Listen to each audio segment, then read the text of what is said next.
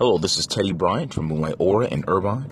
Welcome to my new podcast, which will be speaking about music and how it influences people, and as musicians, how we can get real music back on the radio waves to influence people to do better things with their lives and to bring them that nostalgic feeling that we had back in the 90s and the 80s, especially the 80s. So let's get to it, y'all. Let's talk about what needs to be talked about. No holds bar. When it comes to music, it's not a game. It is a way of life and for some people, it is the only way to live. So let's get to it. Let's talk.